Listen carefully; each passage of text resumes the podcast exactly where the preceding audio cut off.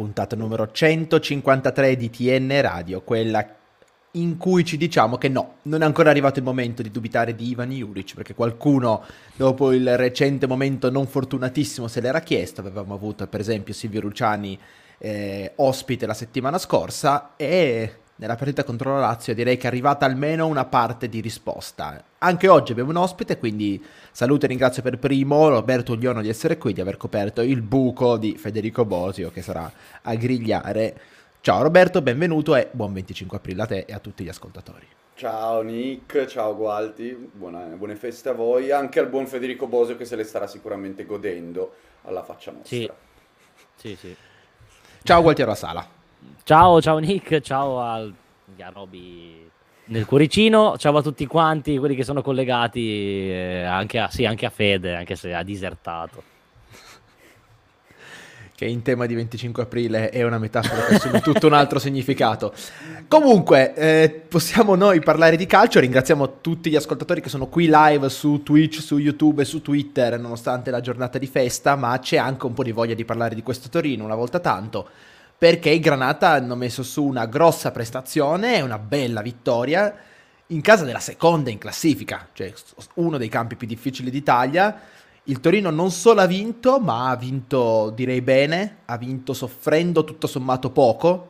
Il tifoso del Torino soffre perché sa che potrebbe rompersi qualcosa da un momento all'altro o qualcuno da un momento all'altro, però un tifoso neutrale ha visto questa partita e ha visto la Lazio tirare quasi mai in porta.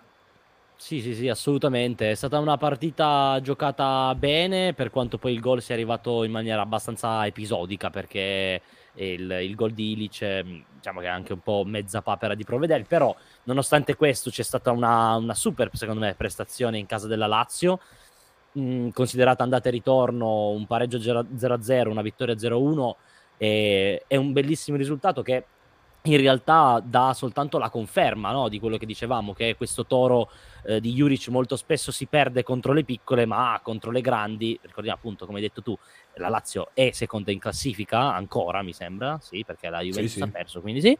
E, ehm, la seconda in classifica che non ha creato praticamente niente, cioè se una persona appunto si guarda solo gli highlights, ad esempio, vede quasi solo azioni del Toro, po- poche iniziative del, del, Lazio. Quindi bene, mh, mm, però cioè, ci sarebbero da vincere anche altre partite. Cioè, sono contento, ma lascia sempre un po' di retrogusto amaro per quello che poteva essere, con qualche punto eh, raccattato qua e là, con delle squadre assolutamente inferiori rispetto alla Lazio e rispetto al Toro si parlerebbe di una classifica decisamente diversa, si arriverebbe alla sfida con l'Atalanta con una mentalità completamente diversa, però co- contenti almeno di questa vittoria. Sì, mi accodo tra l'altro a Gualti perché volevo dire esattamente la stessa roba, la classica partita che ti fa dire bello sì, però se quella partita, quell'altra partita e quell'altra prima ancora il Toro non avesse buttato punti alle ortiche, eh, adesso sarebbe lì a parlare sicuramente d'Europa perché poi adesso c'è la sfida con l'Atalanta e, e sei lì a giocartela a tutti gli effetti, poi sì, c'è il discorso della Coppa Italia che se la Fiorentina va a vincere e, il Toro non, non, non, comunque non potrebbe qualificarsi perché dovrebbe arrivare sesto a quel punto, cosa non, non un'impresa di più, e poi questo era un tema e l'altro tema sì sono d'accordo sul fatto decisamente molto meglio la squadra, la squadra, di Juric che ha fatto ancora una volta una buona prestazione contro una big. Tra l'altro aggiungo un piccolo dato molto carino perché l'ultima volta che il Toro ha fatto un filotto di 5 risultati utili consecutivi contro la Lazio, ecco l'ultimo risultato è stato il 3-3 famoso del 2013-2014, poi quell'anno sappiamo come è andata a finire. Ora l'Europa arrivò per questioni giudiziarie altrui, e però chi lo sa. La storia potrebbe ripetersi. Ha portato bene allora, quella volta. Allora direi che a me l'Europa sul campo è un discorso chiuso, ma in realtà già da mesi. Il Torino in questo momento è a meno 10 dall'Atalanta e ci sono comunque altre tre squadre sopra da superare per poter provare ad arrivare al settimo posto. Uh, se già ci fosse, come qualcuno paventava mesi fa, adesso mi sembra già una cosa che è un discorso che è più carbonaro, una penalizzazione della Juventus, un'esclusione Juventus, della Juventus dalle coppe europee, allora in quel caso sì, l'ottavo posto è assolutamente alla portata, il Torino a meno 2, ma soprattutto a me interessa vedere che una, sono partite del genere che riaccendono un po' l'entusiasmo intorno alla squadra. Juric ne ha parlato tantissimo, se ne è parlato tantissimo eh, dei fischi dopo la, il pareggio contro la Salernitana. Io ero d'accordo nel considerarli severi perché anche guardando al, ne abbiamo parlato lungamente la scorsa puntata, anche guardando alla prestazione in sé, secondo me c'era stata come la prestazione contro la Salernitana, soprattutto nel secondo tempo.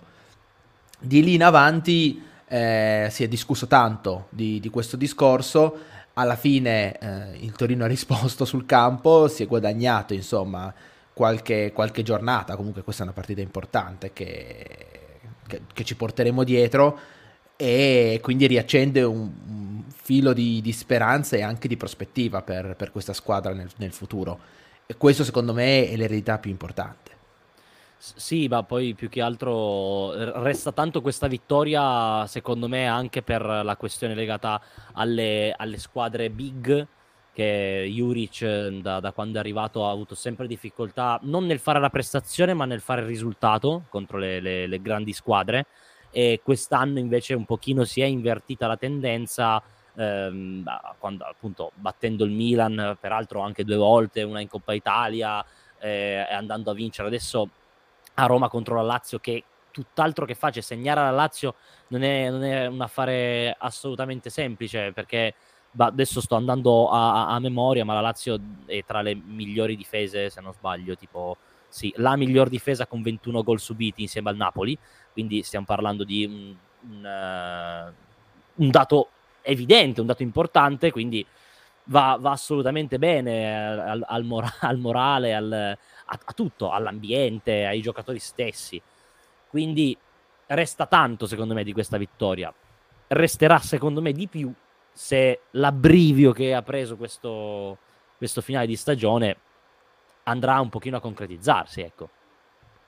Sì, vero. Poi comunque anche l'altro aspetto, appunto, quello dell'aver battuto la Lazio, aver ridato un po' di entusiasmo, aver, aver diciamo, valorizzato ulteriormente il progetto tecnico è sicuramente molto importante, poi con prestazioni anche positive di alcuni giocatori. A me per esempio ha sorpreso Singo, che non ha fatto una stagione spaziale, ha giocato una buona partita, Gigi ha giocato secondo me molto bene con la Lazio, la, l'ennesima conferma da Radonic, cioè poi tutti indizi utili per, i, per, il futuro, perché poi la squadra, Iuri ci ha detto poi anche in conferenza dopo, non smantelliamola per favore, ha lanciato ancora una volta questo messaggio, Beh, alcuni ragazzi hanno dimostrato di poter meritare una conferma e insomma, discreta prestazione, discreta risposta che può dare speranze per la prossima stagione sicuramente e che comunque dà un po' di valore in più a questa stagione, visto che alla fine, al netto di tutto, è battuto il Milan due volte, come diceva giustamente Gualti, Milan è una squadra in semifinale di Champions League, comunque, cioè, non esatto. da sottovalutare eh, la Lazio è l'unica squadra che ha tenuto dei numeri simili al Napoli per certi versi, nel senso che a livello difensivo sta tenendo quei numeri lì e il Napoli sta vincendo il campionato in carrozza, cioè l'avrebbe vinto probabilmente un mese fa se non, non si fosse voluto concentrare un po' anche sulla Champions e togliere un po' di speranze, togli- al meglio, togliere un po' di concentrazione dal campionato, anche se non l'ha fatto tantissimo, però un po' si è visto il calo in campionato, qualche punto in più l'ha perso qua e là quindi la vittoria del Toro è veramente importante e di prestigio secondo me. Poi non è stato battuto una squadra così tanto forte da dire abbiamo fatto un... Cioè, più difficile secondo me battere il Milan della Lazio, paradossalmente. A maggior ragione perché Juric, da quando allena il Toro, non ha mai perso con la Lazio, sempre solo pareggiato.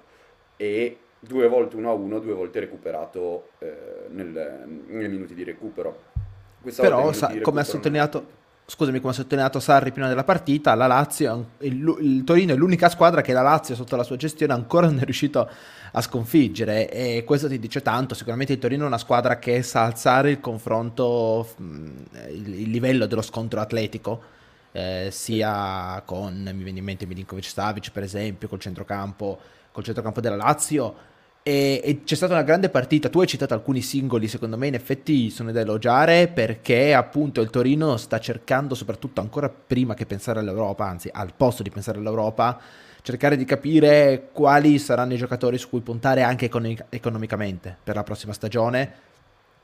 E sicuramente vabbè, non c'erano dubbi, per esempio, che Ilic sarebbe stato un perno del Torino del presente e del futuro questo gol lo mette in cassaforte, per me è un gol che nel discorso pubblico ha un po' cancellato una prestazione in regia secondo me non eccezionale, perché mi sembra che chiaramente secondo me Illich non è a livello di Ricci, eh, gli manca qualcosa nella lettura degli spazi in profondità, è, è a volte molto orizzontale, molto scolastico e quindi secondo me deve ancora crescere se vuole fare fare quel lavoro lì eh, invece ha dimostrato comunque un bel tiro, secondo me Illich è uno da avvicinare al centrocampo, nel centrocampo, eh, scusate, da avvicinare all'attacco, nel centrocampo dei sogni, eh, Ricci e Illich, secondo me Illich è quello da cercare di avvicinare alla tre quarti. Sì. Sì, sì, sì, beh, sì. d'altronde Ricci è forte nella metacampo difensiva e Illich in quella offensiva, nel senso di Ricci è fondamentale nella prima fase di costruzione e Illich poi è uno molto pericoloso in zona offensiva. Scusa, Gualti, ti ho parlato sopra. No, no, no, no, guarda, io ero assolutamente d'accordo anche nel sottolineare il fatto che sì, il gol ha, vabbè, ovviamente dato lustro, valore alla, alla prestazione di, di Ilic che sta piano piano crescendo. Io vedo in lui veramente lo stesso percorso che aveva fatto, che aveva fatto Ricci lo scorso anno, che aveva cominciato con qualche prestazione con qualche difficoltà, con, si vedeva che ancora doveva crescere, doveva um, mettere qualche informazione in più nel cervello, no? trasferita da, da, da, da, Juric, ma questa cosa sta giustamente accadendo anche, anche, con, anche con lui, anche con Ilic, e sono molto contento perché sempre in prospettiva due centrocampisti del genere, che sono 2001 entrambi, correggetemi se sbaglio, e, mh, sono ovviamente un, una base incredibile che è già attuale, è un peccato che uno dei due quasi sempre si, si sia infortunato e quindi il centrocampo di Cili ce l'abbiamo visto anche abbastanza poco. Però comunque re, resta, resta una crescita progressiva che è interessantissima e io ne sono, ne sono, assolutamente super felice. Però volevo aggiungere un'altra cosa, perché Roby, tu hai, hai citato eh, Radonic, io era letteralmente il derby, quindi era febbraio, fine febbraio, per me la stagione di, Rad- di Radonic poteva finire lì, letteralmente poteva restare in tribuna per tutta, tutto il resto del, della stagione. Mi sta facendo ricredere e ti dico, non ci punterei un anno intero perché non, non mi fiderei totalmente. Però un Radonic in questa condizione, con questa testa, è tutta un'altra storia. Cioè, sì, hai beh, quella, quella di Radonic è è un miracolo sportivo per quanto mi riguarda. Cioè, il, la, la, sua carriera al Torino dopo quel derby è, essere sostituito dopo 17 minuti? Sì. Quanti erano? 14, 17, 17, 17 era esatti. 17 esatti. Ah. Era finita. Cioè, è una cosa da cui non ci si rialza più, ma soprattutto ancora più della sostituzione erano state le parole di Juric a fine partita, diceva non sono riuscito a farlo diventare un giocatore, manca di rispetto a questo gioco. Cioè erano parole pesanti da porta blindata in faccia. E invece di lì, complice qualche infortunio, si è... non è che si è ripreso, cioè in questo momento probabilmente nell'attacco del Torino insieme a Sanabria è il giocatore più in forma, più influente, che tocca più palloni, più in grado di creare pericoli e questa cosa è assolutamente eccezionale ed è una benedizione e il Torino deve inserire anche lui tra, tra i giocatori papabili per rimanere in rosa per provare a costruire l'anno prossimo. Sono d'accordo con Gualtiero, non può essere titolare, l'ha dimostrato non soltanto a Torino ma durante tutta la sua carriera, però c'è in questo momento Radonic e non era per niente scontato. Sì, sono belle anche le parole che ha detto dopo la partita con la Lazio. mi sembra l'abbia detto sia prima che dopo, adesso faccio un po' di confusione. Sicuramente l'ha detto dopo, perché ha detto con Radonic abbiamo fatto un percorso dal punto di vista umano e questo che poi tra l'altro ti può fare specie perché tu dici tu non lo devi fare neanche dal punto di vista calcistico con lui perché calcisticamente parlando è forte gli manca una cosa che è il gol perché segna poco per le occasioni che crea anche con la Lazio ha avuto una gran bella occasione anzi forse addirittura due una col mancino e una col destro mi pare e tutte e due sprecate quella col mancino gliela puoi perdonare il piede debole quella col destro magari no. Però lui ti parla di percorso umano, percorso umano che è riuscito, per questo io non sono d'accordo con voi, secondo me tu ci puoi anche puntare eventualmente la prossima stagione, perché se, eh, però, c'è questo se che ovviamente è il grande rischio, però se Radonic adesso ha fatto per otto giornate di fila, mi pare, il giocatore vero, perché non lo può fare anche il prossimo anno? Perché fisicamente sta bene, comunque sta giocando con continuità ad alti livelli e sta bene, per carità, facile farlo per otto giornate, difficile farlo per 36-38, però abbiamo in rosa giocatori che neanche tre giornate di fila sanno fare perché hanno sempre un guaio fisico, quindi io ci punterei, ci crederei, perché poi un giocatore con quegli strappi, non, cioè, ce ne sono pochi in Serie A onestamente, mm, me ne viene in mente due o tre giusto proprio che, che possano fare quel tipo di differenza lì, forse anche quattro, però non tanti di più, cioè Quaraschelia, Leao, Chiesa, il quarto non mi viene in mente, facciamo tre. Tre giocatori superiori a lui con quegli strappi lì. Poi metto Radonic. Poi quei tre sono fenomenali, segnano, fanno assist, tutto quanto. Radonic può arrivare ad essere incisivo quanto loro nel Torino, quindi con le giuste proporzioni, però può diventare un giocatore importante e in una prossima stagione con un Toro che perde pochi pezzi e un Radonic in più, ti dirò, non mi dispiacerebbe, ecco. Ci si diverte un po', che poi alla fine è quello che chiede di Juric. Cioè, nel salutare Christian, che ha visto la sua prima partita allo stadio ed è stata questa partita qui, io prima vai cosa che ti dico, non ti abituare, soprattutto, vai più, vai più spesso, vai più spesso, però sogna perché non succede così spesso, abbiamo visto molte più partite che vanno al contrario. Il Torino secondo me è stato anche bravo a reggere eh, lo scontro mentale della Lazio che ha approcciato una partita io, ah, lo sapete, non faccio sconti al Torino per quanto riguarda gli arbitri. Per me ogni polemica arbitrale che riguarda il Torino c'ha quasi sempre ragione l'arbitro, e il rigore, il fallo, c'ha quasi sempre ragione l'arbitro. E la partita contro la Lazio però, cioè il, il, eh, le lamentele dei tifosi della Lazio hanno raggiunto, per, questo per dire appunto, non sono partigiano sul discorso arbitrale, ma la, era insostenibile a un certo punto. Ogni fischio veniva, veniva contestato, veniva accerchiato, veniva discusso. A un certo punto si è visto Zaccagni che gli ha urlato in faccia: Ma che cazzo fischi? Senza ricevere peraltro eh, nessuna. Di, eh, niente di niente, ma è così che funziona soprattutto in Italia. Non ne faccio neanche una colpa a questo arbitro. Ci vorrebbe più severità generale e il Tony è stato bravo a rimanere freddo, a non andare nel panico, a non farsi trascinare anche in questo nervosismo. Ha lasciato che la Lazio perdesse le sue energie e così. Sì, io prendo le, anche, sicuramente so di prendere le parti anche di Federico Bosio in quello che sto per dire. Quello che tu hai citato di Zaccagni è dal mio punto di vista anche abbastanza imbarazzante perché mi ricordo personalmente uno Zazza che fa questo gesto qua verso l'arbitro e viene espulso direttamente in un Torino-Cagliari 1-0 che poi è terminato 1-1 eh, rovinando peraltro una, una, una, partita che stava andando in maniera tranquilla, liscia, no? E invece appunto va uno Zaccagni a, a dirgli una frase del genere e non, cioè, e non, viene neanche punito con l'ammonizione. Non ti dico che tu debba espellerlo perché ha detto cazzo, non è quello il concetto, ma no, non si è tra l'altro forse neanche fatto troppo rispettare parlando di calcio giocato, ho, ho, parlato anche con tifosi del Toro, che sono molto granata, tan troppo granata addirittura, che mi hanno detto in un'altra partita con un altro arbitro finivamo in 10, ma tempo zero, perché il, il Toro, come spesso vuole fare, ma non sempre ci riesce, l'ha messa su un piano fisico, perché soprattutto l'anno scorso si faceva molto di più e facendola su un piano fisico interrompe più volte il gioco. E, l'ha, l'ha, l'ha, l'ha, messa un po' come si suol dire da bastardi, mettiamola così, proprio tra, tra, tra, tra virgolette.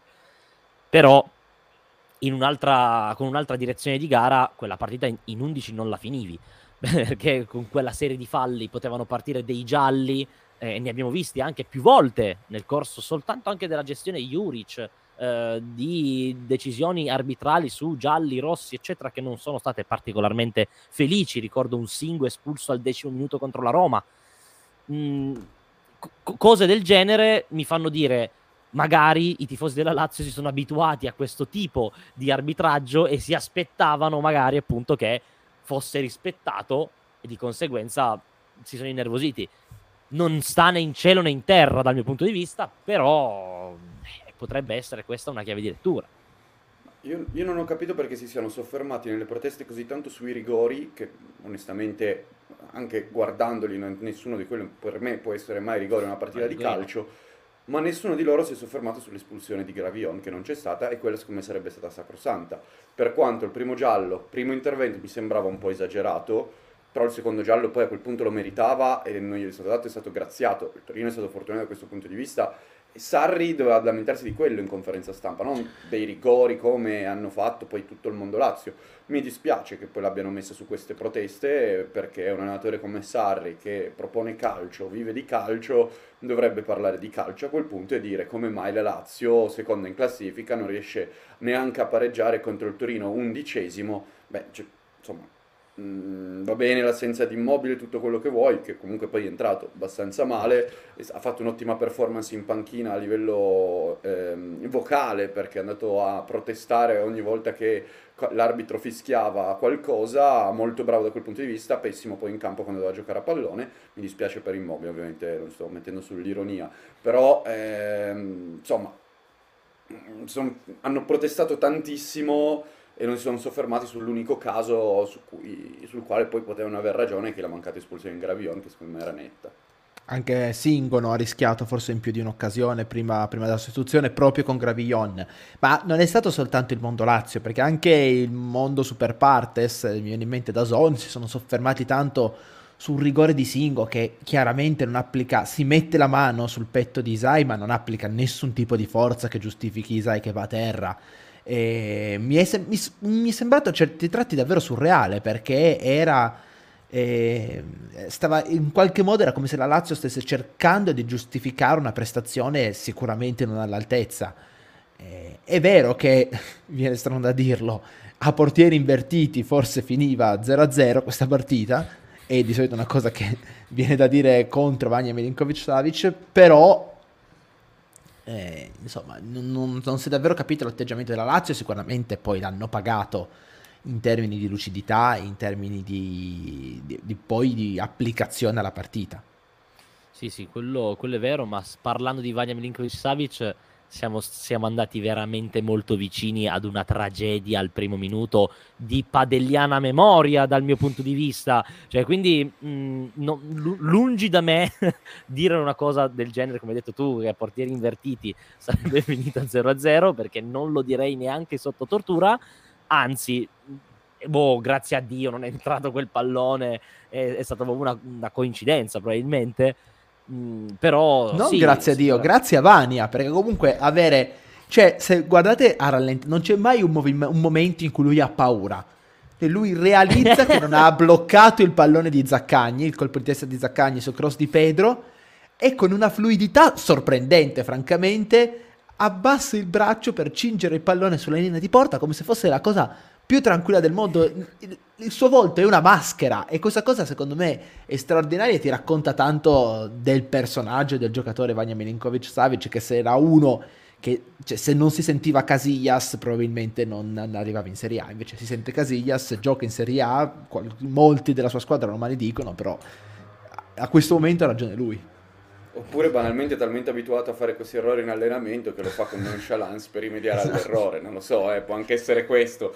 Però no, battute a parte, comunque ha fatto una discreta prestazione. E al netto di tutto, forse tra l'altro era stato proprio Sarri nella gara di andata, non mi ricordo se era stato lui, uno tra lui, Spalletti e Mourinho, comunque un allenatore di grande esperienza, che, che diceva, eh, in realtà Milinkovic Savic è un vantaggio enorme per il Toro perché non sa mai come farti difendere su quella squadra, cioè li vai a prendere alti, questo ti lancia a chilometri di distanza e ti mette un giocatore davanti alla porta, non li vai a pressare alti, ti va a far palleggiare la squadra con grande lucidità, Vero che il portiere deve anche parare, però poi è un fattore in più e ne abbiamo parlato tante Beh, volte. Comunque è un portiere che sta parando. Scusami, scusami, è un portiere che sta parando in questo momento. Sì, sì, sì, non è top, non è top della Serie A. No, esatto. Però come il Toro, cioè non siamo, non siamo tra le prime quattro. portieri top negli ultimi anni, quindi Sì, sì, infatti. Tutto rispetto per gli altri. Sì, mi dava forse più sicurezza Padelli per certi versi, che era comunque un discreto portiere, anche lui con i suoi limiti, umanamente bravissima persona, però straordinaria persona. Non si, non si mette in dubbio l'uomo Padelli. Sì, sì, sì, no, quello è vero, quello che hai detto tu Nick è, è verissimo, è quello che mm, state dicendo su, su, su Vania è vero, anche come chiave tattica, mm, Juric l'ha sempre sostenuto, è stato lui a volerlo titolare, avendo a disposizione un altro portiere di medio livello come Beriscia, mm, che potevi tranquillamente tenerti con i suoi limiti, che poteva assomigliare più a un Padelli che ce la metteva tutta, e ovviamente non era, non era Superman, ma è stato proprio Juric a mettere Milinkovic, a responsabilizzarlo e metterlo lì in porta perché effettivamente gli dà qualcosa a livello tattico, a livello anche a livello se volete mentale. È, importante per, per, il gioco, per il gioco di Juric. È chiaro che poi in determinate situazioni ti, ti, lascia un po' così, ecco, con, uh, che non sai mai come, come giudicarlo davvero perché ti fa delle prestazioni anche molto buone e poi de- delle, delle lacune assurde, assurde, però in questa partita è andato tutto bene, quindi non mi posso lamentare. Vietato, vietato lamentarsi. Eh, non so se c'è ancora qualcosa da dire, secondo voi, su, su, Torino, su Lazio-Torino, oppure possiamo iniziare a guardare un po' il futuro, dicevamo, non c'è... Ah sì, vabbè, una cosa da dire ci sarebbe che i tifosi della Lazio, purtroppo per tutti gli altri tifosi della Lazio, si confermano tra i peggiori razzisti che ci sono in Serie A, sia sono stati bersagliati sia Caramò sia Singo, naturalmente invece gli ispettori che sono, li hanno sentiti tutti, hanno sentito i giocatori, ma gli ispettori che sono lì apposta no. E, e quindi mm. è, passato tutto, è passato tutto in sordina. Appunto, lo voglio sottolineare, purtroppo per tutti gli altri tifosi eh, della Lazio che non si sognerebbero mai di dare della scimmia a qualcuno, c'è comunque ancora qualche partita in questa stagione per il Torino che vale la pena guardare, sicuramente la prossima, contro un'Atalanta che ha battuto abbastanza bene, direi, la Roma. E, ed è un'altra partita, insomma, mettere insieme due prestazioni di livello contro due squadre così importanti sarebbe un bello statement soprattutto per il futuro di questa squadra e quindi potrei pure giocarmi che il Torino batte l'Atalanta e poi andrà a pareggiare o a perdere contro Sampdoria, Monza e Verona nelle partite successive perché è uno scenario assolutamente plausibile.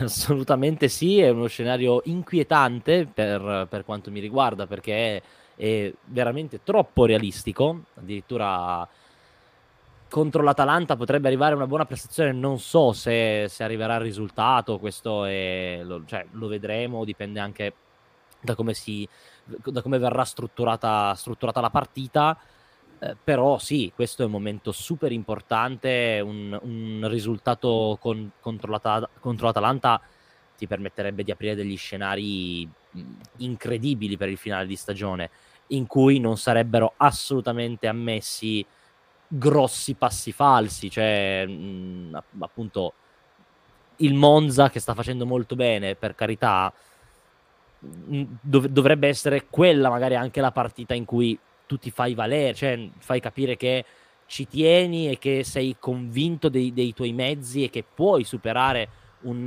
un, determinato tipo di ostacolo come potrebbe essere quel, quella partita contro, contro, contro, il Monza. Quindi, come avevo detto anche eh, prima della diretta, secondo me appunto il, la partita contro l'Atalanta sarà un grande turning point della stagione del Toro, l'ennesimo perché ce ne sono stati anche altri, eh, in man- sempre in maniera negativa purtroppo, perché l'unico positivo era stato la doppia vittoria Milan-Udinese, quello era stato boh, incredibile, ha dato una spinta assurda al Toro, gli altri sempre a calare, soprattutto nel 2023, adesso bisogna capire di che pasta è fatto questo, questo Toro di Juric tutto lì.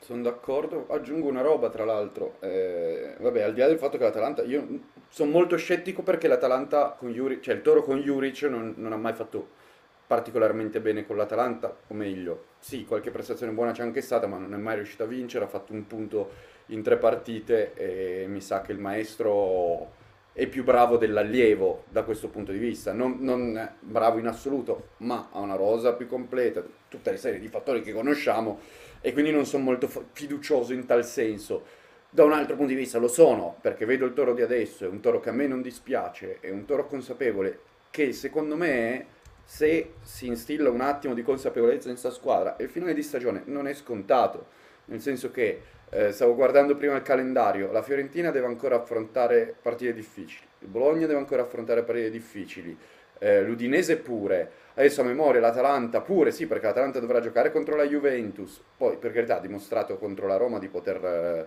giocare agevolmente contro le grandi squadre e lo dimostra anche la sua storia, però hanno tutti degli incontri difficili. Tra l'altro, mi sa che l'Atalanta deve ancora giocare contro l'Inter. Anche, eh, quindi è un calendario complesso comunque, al netto di tutto.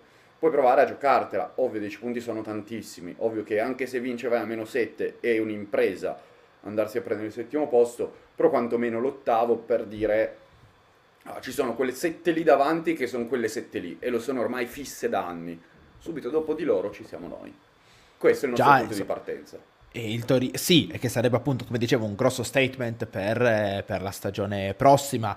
Il Torino avrebbe, secondo me, come obiettivo, eh, un po' mio per me ne rendo conto, ma arrivare già davanti alla Fiorentina, per esempio, che è una squadra che ha grandi ambizioni, eh, che però, tutto sommato, a parte le stagioni in cui Torino lottava per non retrocedere, eh, è sempre stata a livello dei Granata, nonostante ormai commisso spenda, spanna e dichiari non ha ancora fatto quel salto lì, arrivare davanti alla Fiorentina sarebbe importantissimo, sono d'accordo, ci sono le nuove sette sorelle, diciamo, che per fatturato e ormai l'Atalanta per la, la presenza di un gruppo storico, di una consapevolezza nuova, eh, cioè sei ricche una che, che, si è guadagnata da parvenu, diciamo, l'ingresso in questa aristocrazia, e sotto di quelle subito ci deve essere il Torino che, diciamo, dalla prossima stagione può sperare di provare ad approfittare di qualche passo falso magari di una Juventus che dovrà essere ridimensionata, meno 15, non meno 15, ma magari ci sarà, sarà costretta a vendere, non lo so, non è eh, questo asterisco gigantesco che pesa sulla Serie A, non pesa solo sul Torino,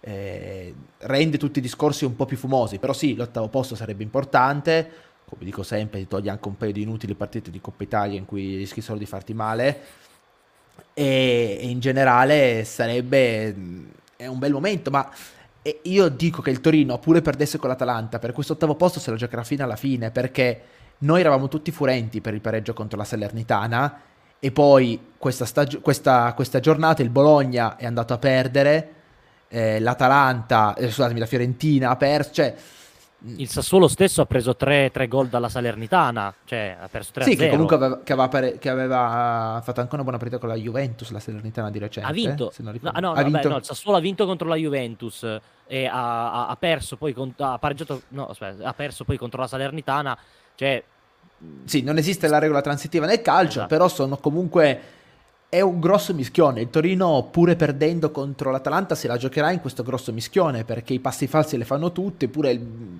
Bologna di Tiago Motta sembrava inarrestabile e poi si fa fermare. Eh, ah, dal Verona, ha perso col Verona il Bologna. Eh. E, Doppietta insomma, di Verdi. Io sono in crisi. Ma tu, tu, che l'hai vista tutta, con il destro e con il sinistro o so, con un piede solo? Ha fatto gol di testa. Ah, no, allora ha, fatto un gol, no, quindi... ha fatto un gol su rigore e un gol di testa su inserimento esterno. Eh, ma speriamo che tra l'altro il Verona si salvi non vincendo contro di noi perché così Verdi verrà riscattato. Ma io volevo fare appunto eh, dando, eh, cioè, dandoti ragione, Nick, anche con un pareggio barra sconfitta contro l'Atalanta non sarebbe una tragedia solo e soltanto se il Toro contro Sampdoria, Monza, Verona e alla partita più importante secondo me contro la Fiorentina, che sarà il 21 di maggio, lì veramente potrebbe cambiare la stagione del Toro, perché se tu dovessi arrivare con 7-9 punti totalizzati contro Sampdoria, che è ormai un, non dico un passo alla Serie B, però siamo lì il Monza che per quanto possa essere uno scontro diretto... Ah, puoi eh, dirlo pure. Per... Lo, dico, lo, dico, pure, però mh, pareggio vittoria me, me, me, lo potrei aspettare in casa contro il Monza, me lo, me lo, posso aspettare senza problemi. E contro il Verona, per quanto sia in ripresa, mi aspetto una vittoria con appunto dico 7-9 punti realizzati.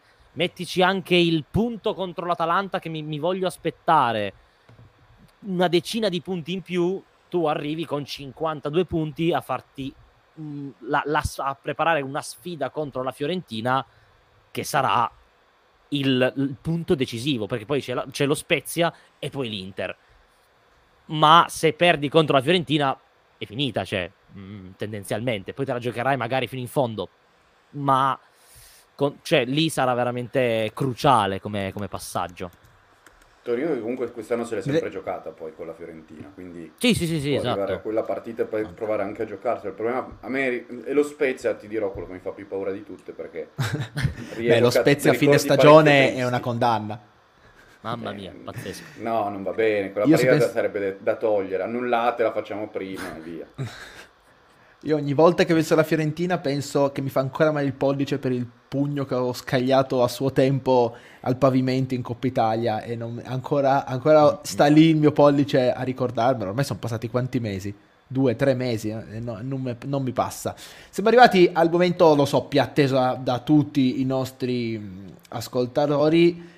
Ce l'ha, te lo introduce il nostro ascoltatore Emanuele Arinelli che infatti dice Bosi non c'è nonostante fosse l'unico che aveva azzeccato contro il risultato della partita contro la Lazio azzeccato. Aveva detto che il Torino avrebbe vinto 2-1 comunque si prende un punticino.